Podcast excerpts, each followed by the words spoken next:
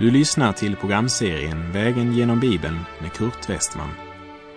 Programmet produceras av Norea Radio Sverige. Vi befinner oss nu i Hebreerbrevet. Slå gärna upp din bibel och följ med. Vi fortsätter vår vandring genom trons kapitel, Hebreerbrevet kapitel 11.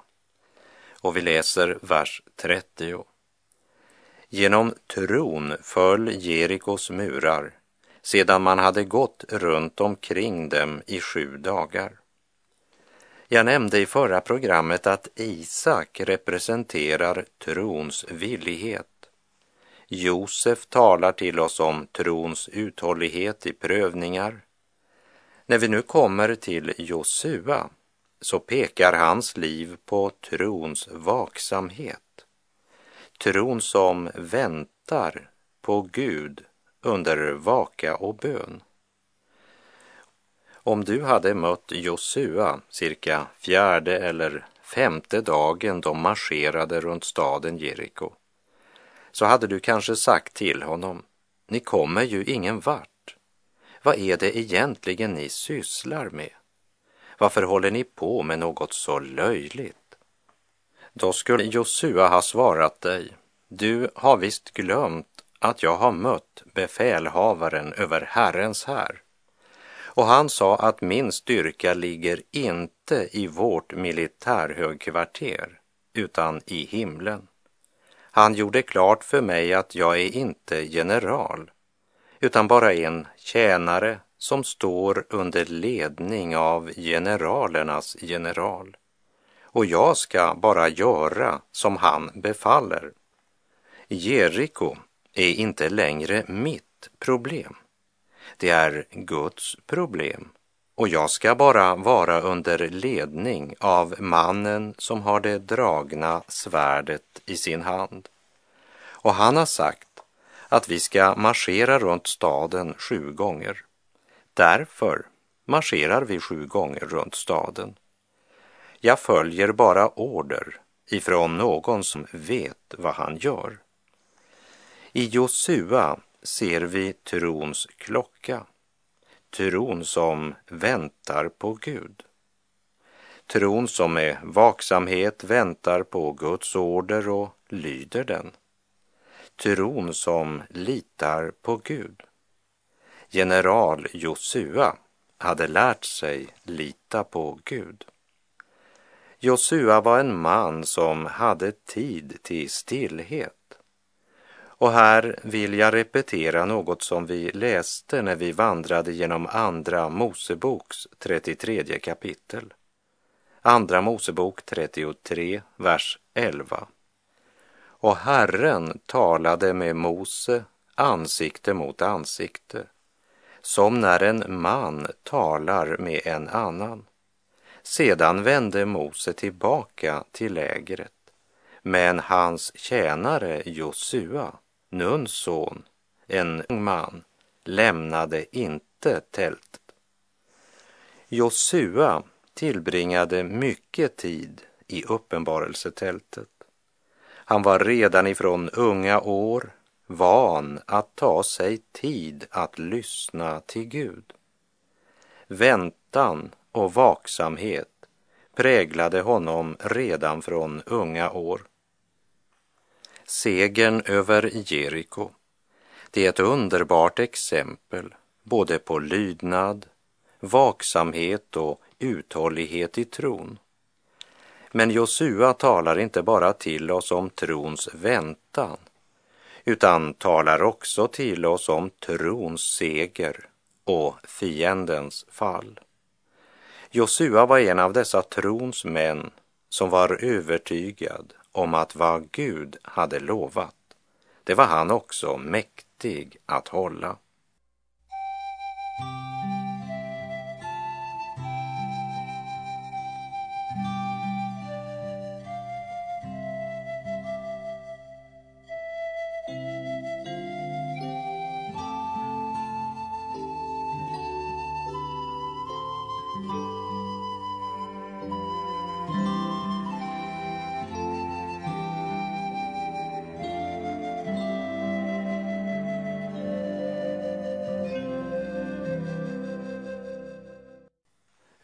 Läser i Hebreerbrevet 11, vers 31.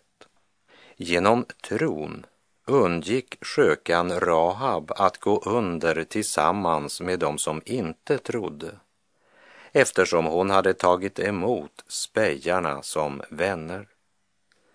Här möter vi något som jag skulle vilja kalla för trons under. Att hon nämns i samband med Josua, det är naturligt eftersom det handlar om något som skedde i staden Jeriko. Rahab bodde innanför Jerikos murar. En hednisk stad präglad av omoral, avgudsdyrkan och hedendom. Hon var en av stadens prostituerade. Och om vi skulle söka efter Guds tro i Jeriko så hade vi väl knappast börjat vårt sökande på detta värdshus som i praktiken var en bordell. Men dit gick Guds bägare. Denna kvinna levde i synd. Ändå ger Guds ord henne detta vittnesbörd.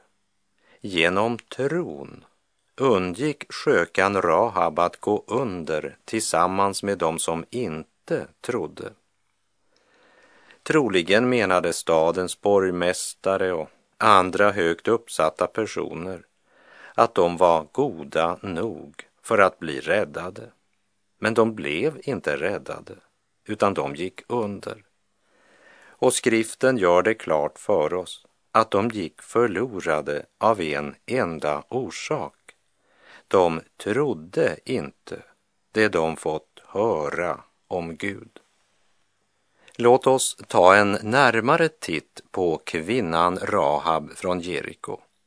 Hon som genom tron undgick att gå under.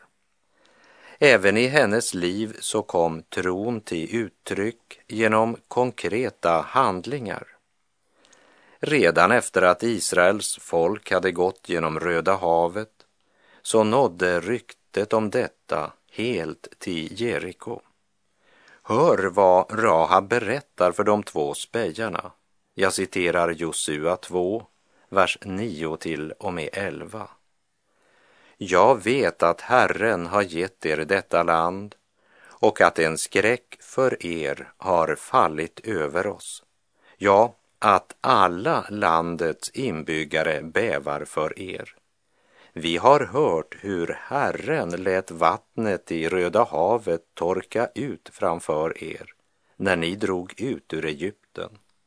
Och vad ni gjorde med Sihon och Og amorernas båda kungar på andra sidan Jordan, hur ni gav dem till spillo.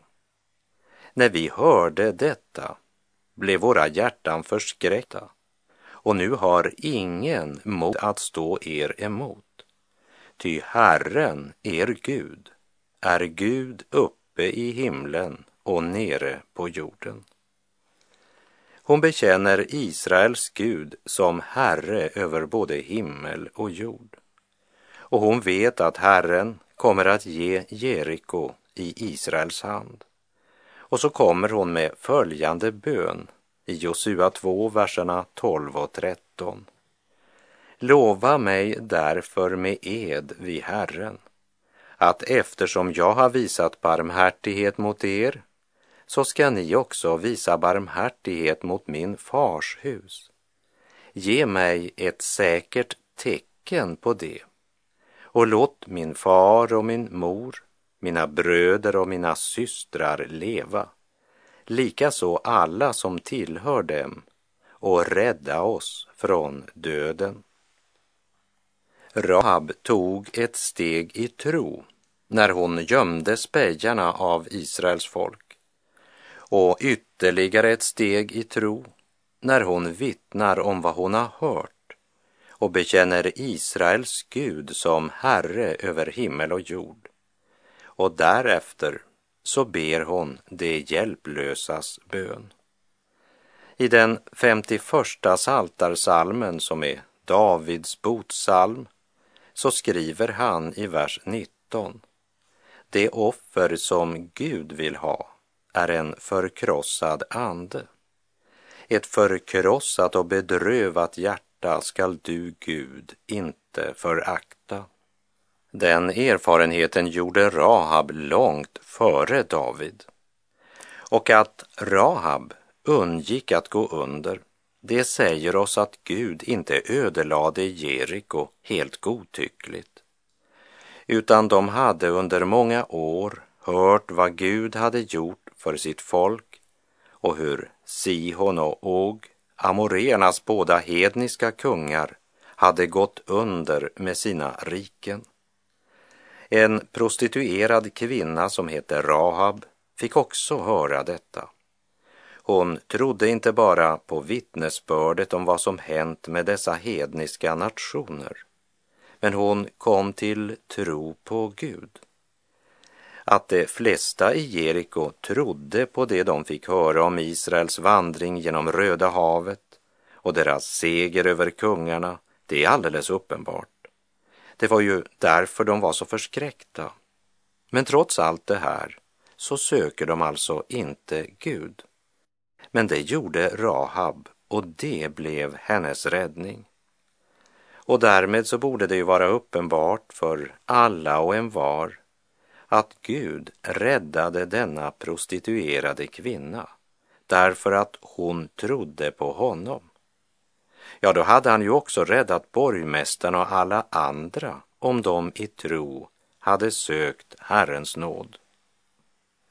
Paulus skriver i Romarbrevet 3, verserna 21 till och med 24.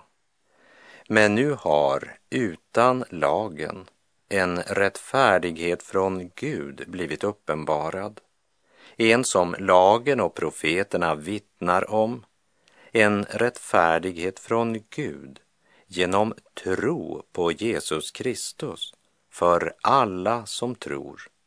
Ty här finns ingen skillnad. Alla har syndat och saknar härligheten från Gud. Och det står som rättfärdiga utan att ha förtjänat det av hans nåd därför att Kristus Jesus har friköpt dem. Och till dig som tycker att det var orättvist av Gud att han lät förgöra och ödelägga Jeriko och dess invånare, så minns att de fick många, många år på sig efter att de hört vittnesbördet om Guds gärningar innan Israels folk intog Jeriko. Och om Gud skulle ha gett dem ytterligare fem år, tror du att det skulle ha förändrat så mycket? Tror du att folket i Jeriko då skulle ha sökt Gud, bekänt sina brott och räddat sina liv? Den mest föraktade i Jeriko, hon som alla betraktade som en syndare och det med rätta. Hon fick höra om den ende sanne Gud och hon valde att tro det hon hade hört.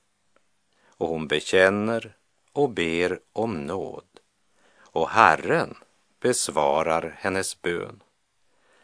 Detta underbara trons under återger Hebreerbrevet med dessa få ord som innehåller en evig dynamik och kraft. Genom tron undgick skökan Rahab att gå under tillsammans med dem som inte trodde eftersom hon hade tagit emot spejarna som vänner. Vi ser att på denna syndens jord, där den fallna människan lever och vandrar, så betraktar inte Gud den ena gruppen av människor som bättre än den andra. Inför Gud så är vi alla syndare. Och när någon vänder sig till honom så vill Gud frälsa. Genom tron undgick skökan Rahab att gå under. Johannes han skriver i sitt första brev kapitel 1, verserna 9 och 10. Om vi bekänner våra synder är han trofast och rättfärdig så att han förlåter oss våra synder och renar oss från all orättfärdighet. Om vi säger att vi inte har syndat gör vi honom till en lögnare och hans ord är inte i oss. Genom tron undgick skökan Rahab att gå under.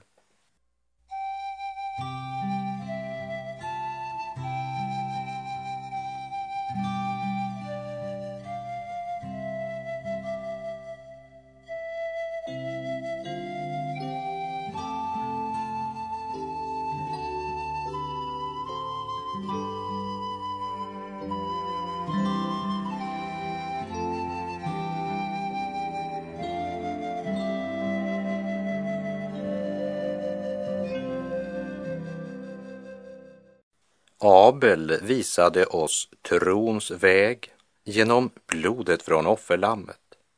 Hanok illustrerade trons vandring med Gud i vardagen. Noa talar om att vara trons vittnen i vår samtid. Abraham talar om trons tillbedjan. Isak representerar trons villighet. Josef han talade till oss om trons uthållighet i prövningar. Och genom Mose påmindes vi om trons konsekvens, alltså trons pris. Josua talade om trons vaksamhet. Tron som väntar på Gud under vaka och bön. Och genom skökan Rahab mötte vi trons under frälsning genom Guds nåd alena. Och Hebreerbrevet fortsätter och säger i Hebreerbrevet 11.32. Vad ska jag säga mer? Jag skulle inte hinna med att berätta om Gideon, Barak, Simson och Jefta, om David, Samuel och profeterna. Hebreerbrevets författare har kommit till en punkt i det gamla testamentets historia där han utbrister. Vad ska jag säga mer? Det finns så många exempel på troskämpar, om vi får eh, kalla dem så. Det finns oändligt många exempel i skriften på kvinnor och män som genom sina liv visade tron i funktion. Så nämner han en rad med namn och förklarar att han helt enkelt inte hinner med att i detalj stanna inför var och en av dem. Och uttrycker samtidigt att de verkligen hör hemma i det här kapitlet tillsammans med många andra som inte blir nämnda. Tiden skulle helt enkelt inte räcka till.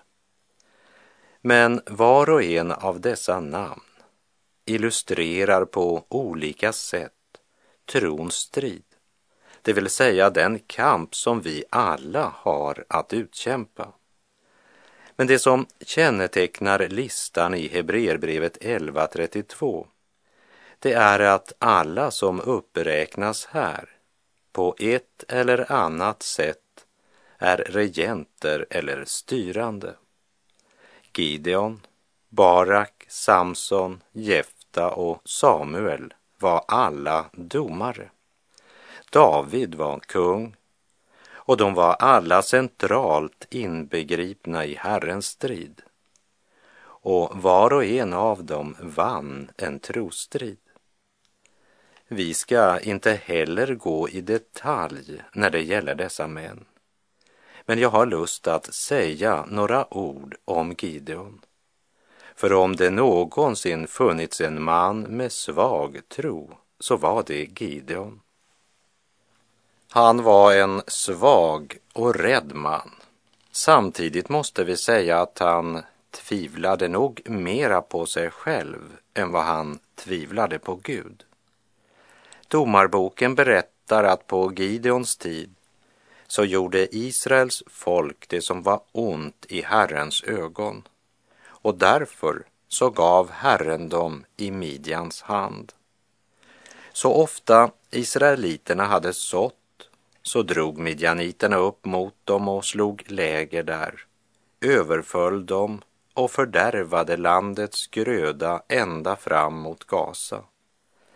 Och Israel, ja, de tvingades fly från sina hem till hålor och grottor i bergen för att bärga livet. Vid den tiden så är Gideon domare i Israel och landet var i stor nöd på grund av midjaniterna. Det är den historiska verkligheten när Gud kallar Gideon. Och när kallelsen når honom, ja då sitter han gömd i en vinpress där han försöker tröska vete. Han sitter där i hopp om att ingen skulle kunna se honom. En vettskrämd ung man arbetar gömd i vinpressen av fruktan för sina fiender som om och om igen hade stulit skörden. Här var det verkligen ingen luft som kom ner till honom. I alla fall ingen vind som kunde blåsa bort agnarna. Nej, när Gideon kastar säden i luften så kommer agnarna ner igen och kommer in i skjortan och gör det hela mer än okomfortabelt. Kan du se den här frustrerade mannen för dig? Det är Gideons situation när Herren sänder sin ängel för att kalla Gideon. Och det gör han med följande ord. Herren är med dig, du tappre stridsman. Det är inte underligt att Gideon hade svårt att tro att det är till honom ängeln talar. Och han erkänner villigt att han är feg. Och han svarar, hur ska jag kunna rädda Israel? Min ätten är ju den oansenligaste i Manasse. Och jag själv, jag är den ringaste i min fars hus. Du har valt fel man. Jag är ju ingenting. Det är då Gud talar om att det är därför han har valt Gideon.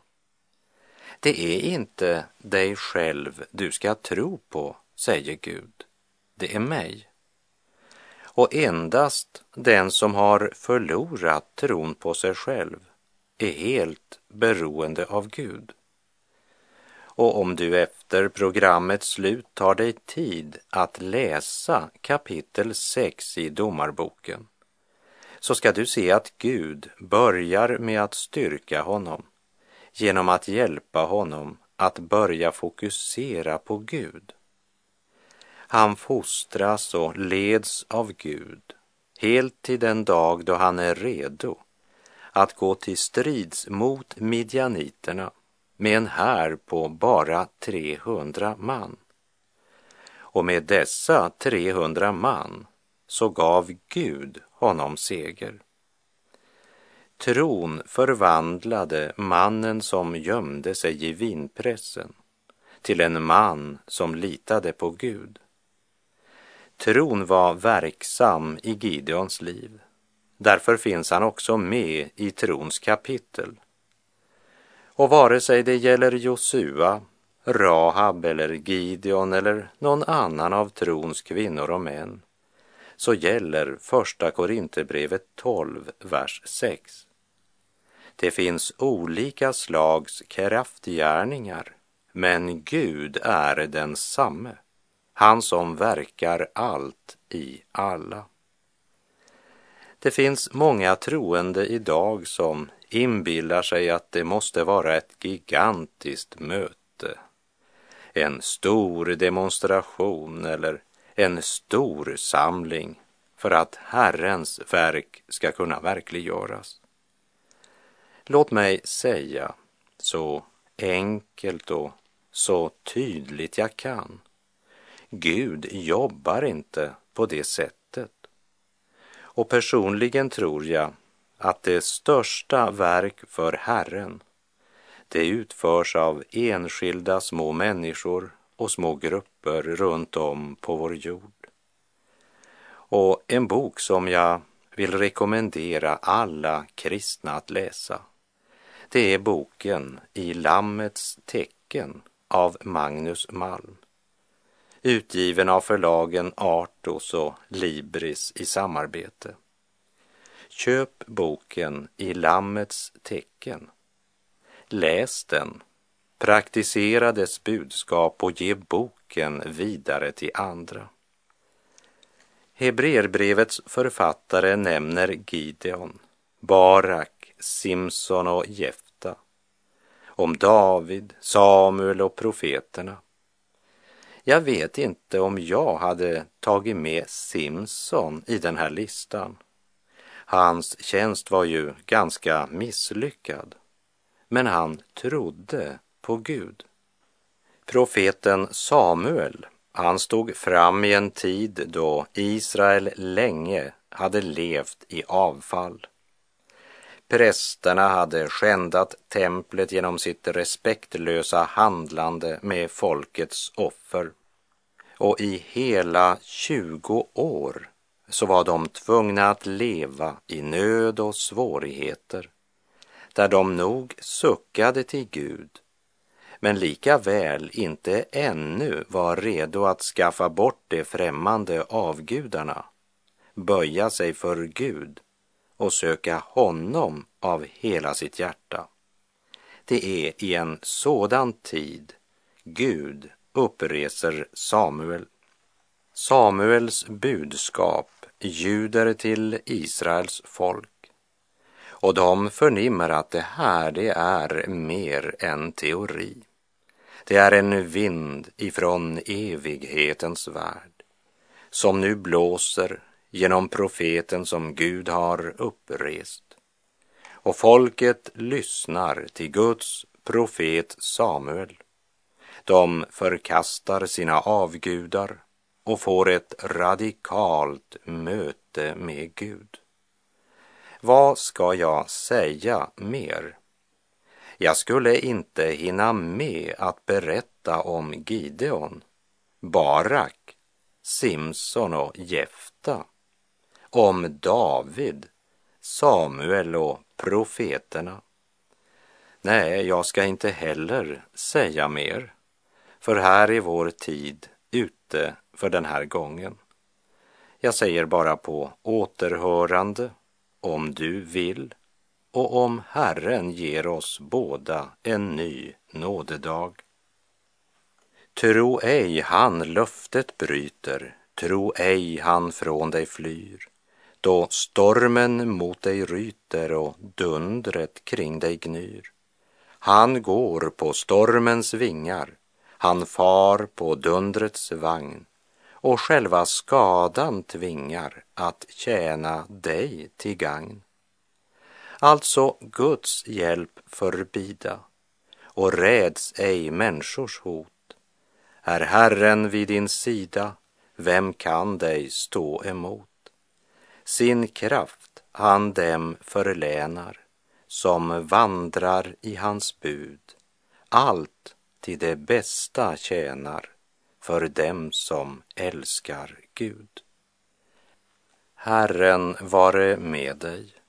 Må han ge dig nåd att leva och vandra i tro. Gud är god.